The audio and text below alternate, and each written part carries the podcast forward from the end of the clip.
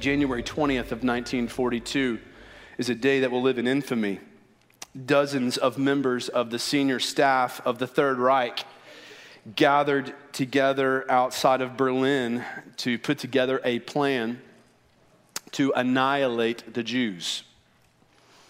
This plan that they came up with had a name called the final solution.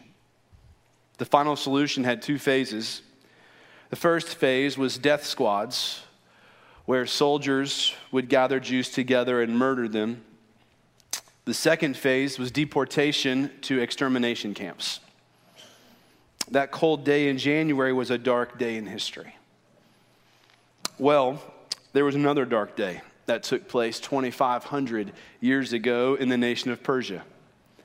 On this day, there was another plan to destroy the Jews throughout 127 provinces, from India to Ethiopia. It's a dark day for God's people. And that's what we see happening here in Esther chapter 3. Let me show you. Grab your Bibles and turn with me to Esther chapter 3. We're going through a sermon series as a faith family called Unseen Sovereign in which we're walking through the book of Esther together and we're seeing how God is at work behind the scenes. And even throughout the entire book, he never speaks, he never performs a miracle. There's never a moment where it says, Thus says the Lord. God is silent throughout the book, he is unseen, and yet he is working. He is behind the scenes, providentially working and navigating through circumstances for the good of his people and the fame of his name. The story began as all stories do, back in chapter 1, with King Ahasuerus throwing a wild party for his people. He's, after having too much to drink, he commands his wife, Queen Vashti, to come out and show off her beauty to all of the drunk partiers. She says no, so the king unseats the queen and makes a nationwide search for her replacement. Lo and behold, she's right there in the city of Susa, and her name is Esther. She's beautiful, she's wise, she's submissive, and unbeknownst to anyone else, she's Jewish. The only other person who knows of her ethnicity is her cousin Mordecai, who also is the one who adopted her. Boy, I'll tell you, the book of Esther, this is, would make a compelling daytime TV soap opera.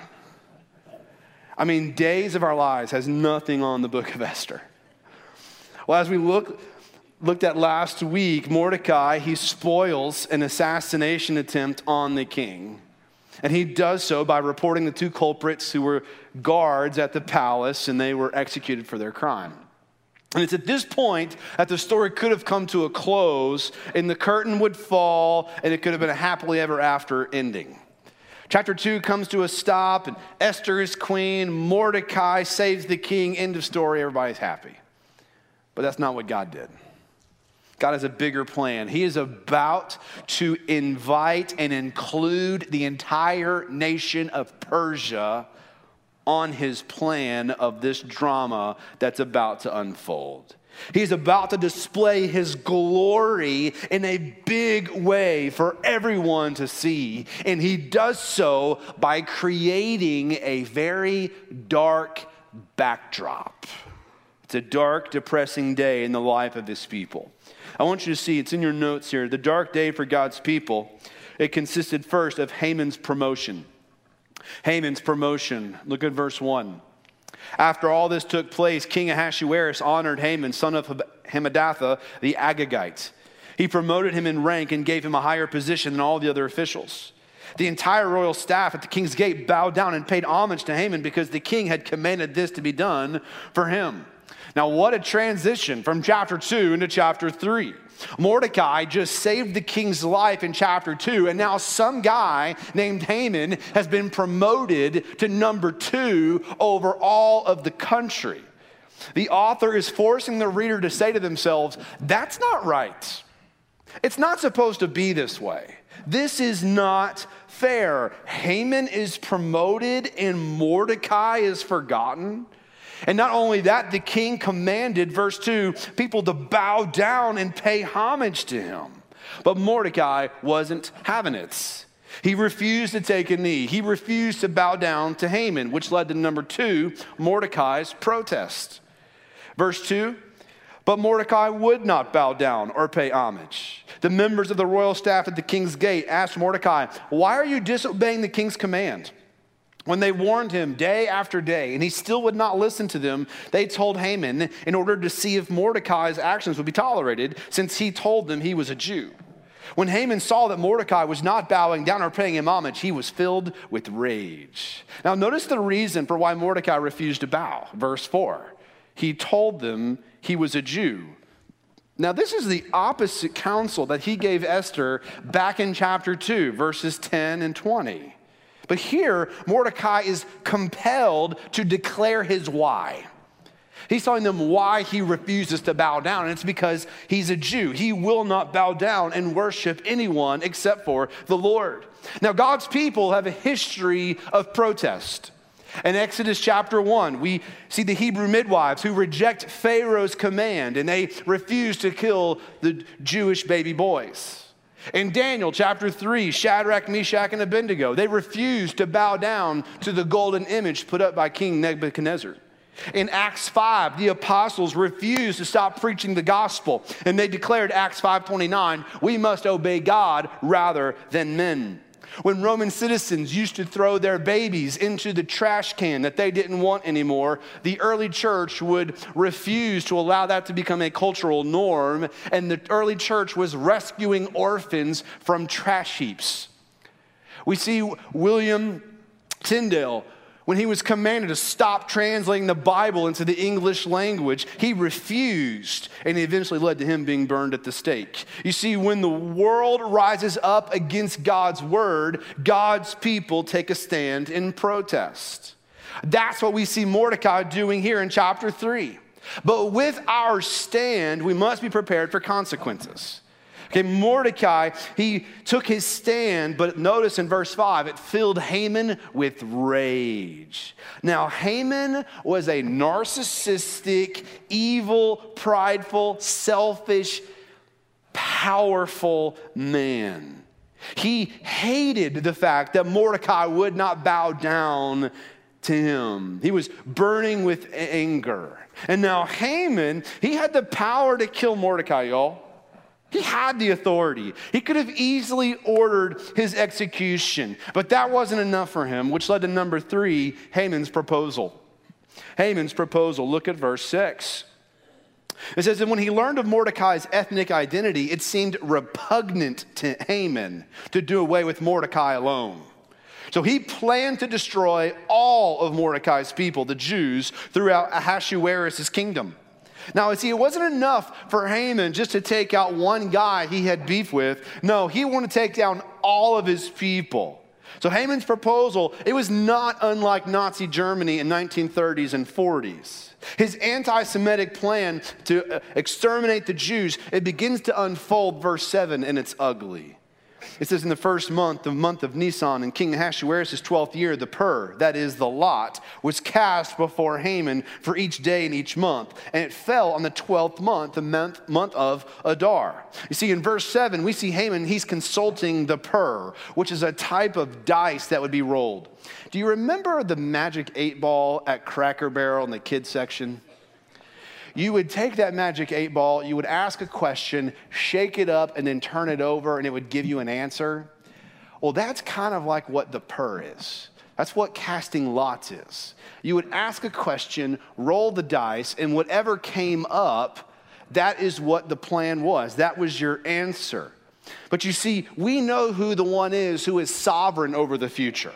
Proverbs 16:33 says the lot is cast into the lap, but its every decision is from the Lord. You see God is the one who providentially rules over all things, including the outcome of the roll of the dice. You see the unseen sovereign dictates every roll of the dice. And even as Haman is scheming how to expunge the Jews from the kingdom, God was working even through the casting of the pur. Now, Haman knew that this was, this was going to work, he needed the king to sign off on it. So Haman, verse 8, brings a proposal to the king. It says, verse 8, Then Haman informed King Ahasuerus, There's one ethnic group scattered throughout the peoples in every province of your kingdom, keeping themselves separate. Their laws are different from everyone else's, and they do not obey the king's laws. It's not in the king's best interest to tolerate them. If the king approves, let an order be drawn up authorizing their destruction. And I will pay 375 tons of silver to the officials for deposit in the royal treasury. Haman's proposal to the king was a mixture of half truths and outright lies. But he's quite the salesman because he's got the king thinking, I can not only get rid of all of these people who are against me, but I can also increase the money in my pocket. The question is, how would Haman get the 375 tons of silver? Well, he's counting on the plunder of the Jews, which we're about to see in verse 13. That money that they're going to take from the Jews is going to come back to the royal treasury, which, according to some scholars, is two thirds of the empire's total revenue for that year. Well, Ahasuerus, he likes the sound of that. And so it leads to number four the king's permission. The king's permission. Verse 10 the king removed his signet ring from his finger and he gave it to Haman.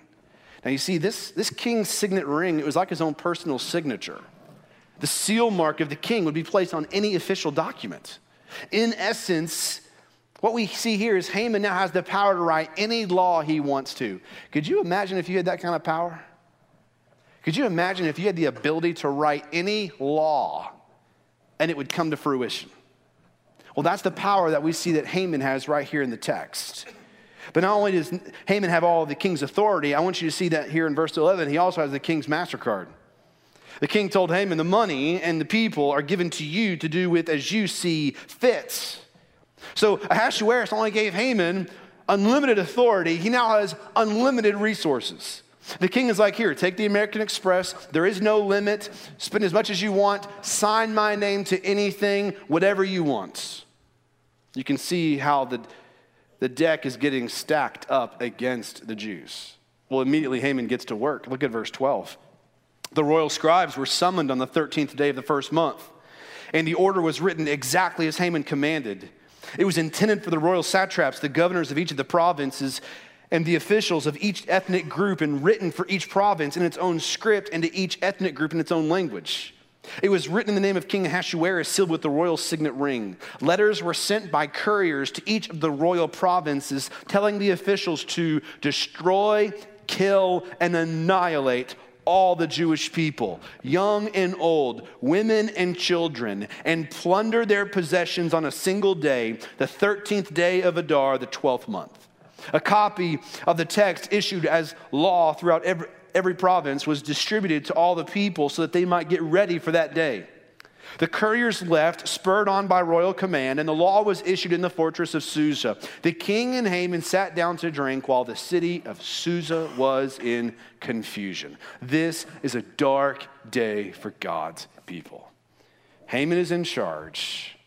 He's been given unlimited resources, unlimited authority, and he has one plan, and that's to exterminate all Jews throughout Persia. You can imagine the panic that ensued throughout the kingdom. Okay, so what, what do we take away from this text? Let me give you four takeaways from the text. And the first is, beloved, be willing to be hated. Be willing to be hated. Mordecai was just fine being hated by Haman. He was willing to be hated because he knew he, who he belonged to. So don't miss that. When, when you know whose you are, you are willing to endure the hatred of others. Jesus told us to expect hatred.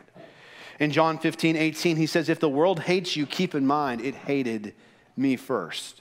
1 John 3, 13, do not be surprised, brothers and sisters, if the world hates you. Hear me, if you stand for Christ, you will be hated. There'll be those who cannot stand you because it's ultimately not you, it's Christ in you that they cannot stand. And it's the light of the glory of Christ exposing the darkness in their hearts. John 3, the world is in the dark and they hate the light, Jesus tells us. Jesus says in Matthew 10, verse 22, You will be hated by everyone because of my name, but the one who endures to the end will be saved. Remember whose you are. A servant is not greater than his master.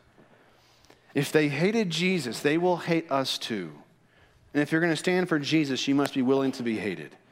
Number two, you have to choose compromise or conviction.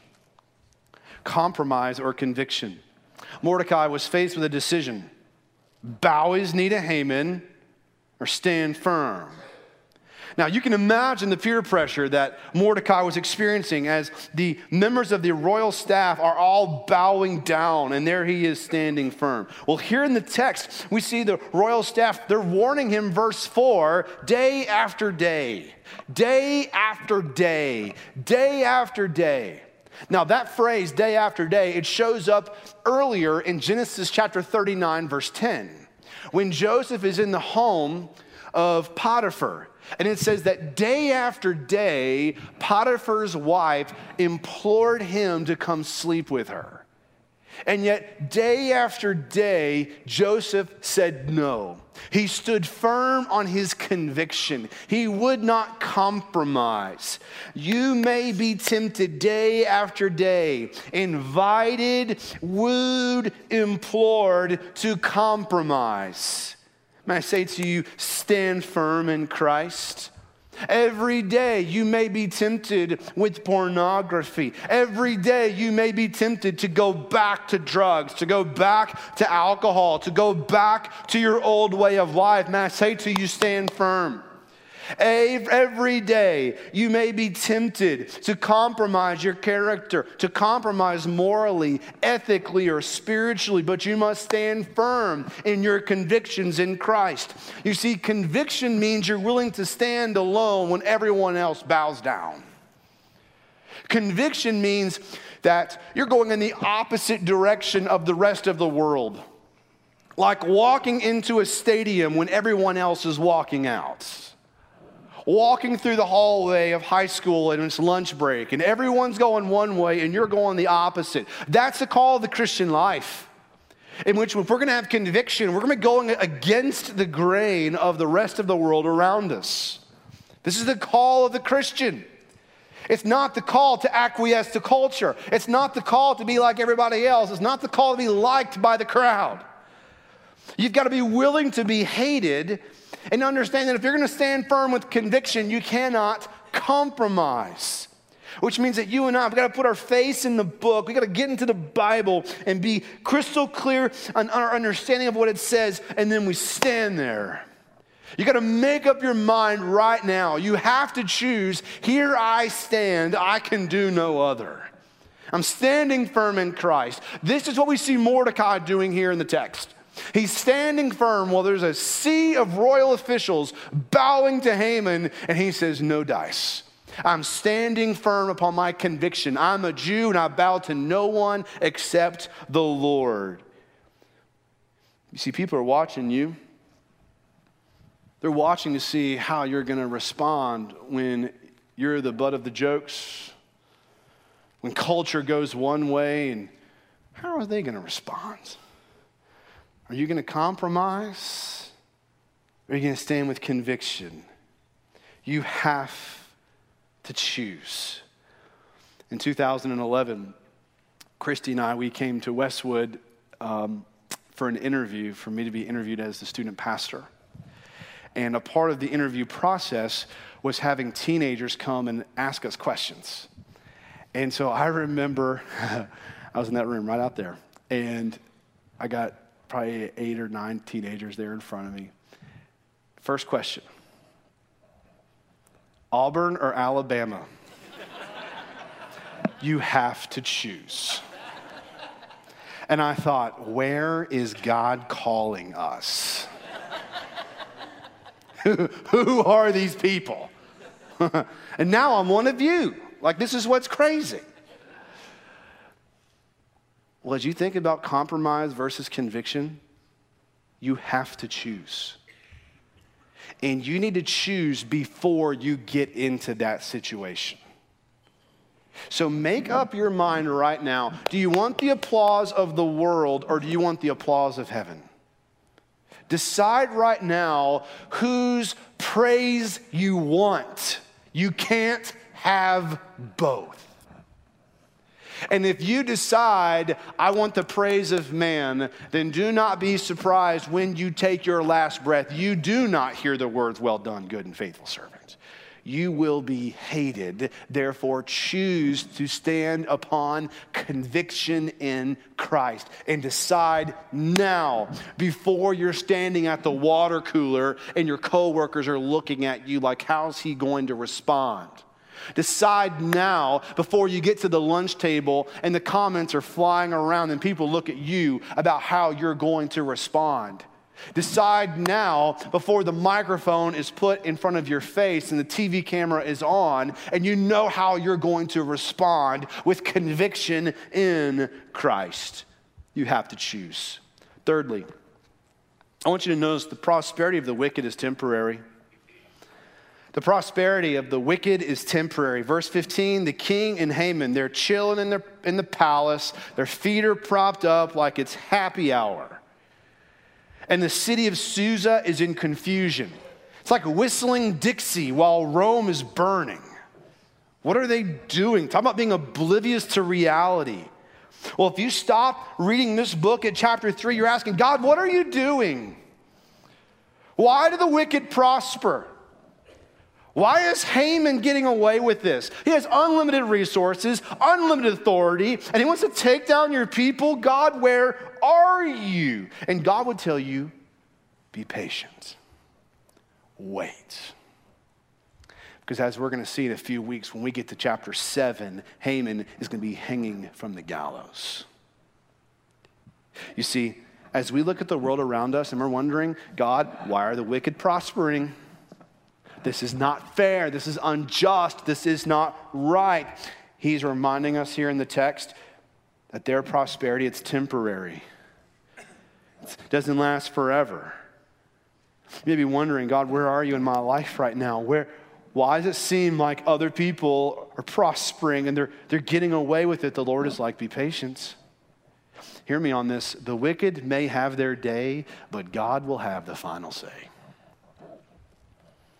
The wicked's prosperity is temporary, doesn't last forever. And God proves us to us through the resurrection of Jesus that he will vindicate his people. It's not a dark day forever. The wicked may eat and drink and be merry, but tomorrow they die. The prosperity of the wicked is temporary, but number four, I want you to see in the text God blesses and protects his people. In Genesis chapter 12, God makes a promise to Abraham. And he tells Abraham, I'm going to make you into a great nation. I'm going to bless you. And everyone who blesses you, I will bless. And everyone who curses you, I will curse. And you, through you, make sure I get the text right, all the peoples on earth will be blessed through you. Okay, stay with me. When God makes a promise, he keeps it. Through Abraham would come forth Isaac. After Isaac would come Jacob. After Jacob comes the 12 sons, which become the 12 tribes of Israel. They're taken into Egypt for 400 years. They're brought out of Egypt, they go into wilderness, 40 years. After there, they move into the promised land prosperity, favor, good kings, bad kings, split kingdom, north and south. And then they stop obeying the Lord. God then takes his people into captivity through Babylon off into a distant land. Babylon loses power to Persia. King Ahasuerus sits on the throne, and here they are. And here is Haman cursing God's people. And what does God say? I will curse those who curse you. God is about to bring judgment on Haman for cursing his people. The question is what's going on behind this? What's leading Haman to do this? And the answer is Satan. Satan wants to destroy God's people because he knows that through the Jews will come forth a Messiah. And so, if he can exterminate the Jews, then he can foil God's plan of sending forth his son.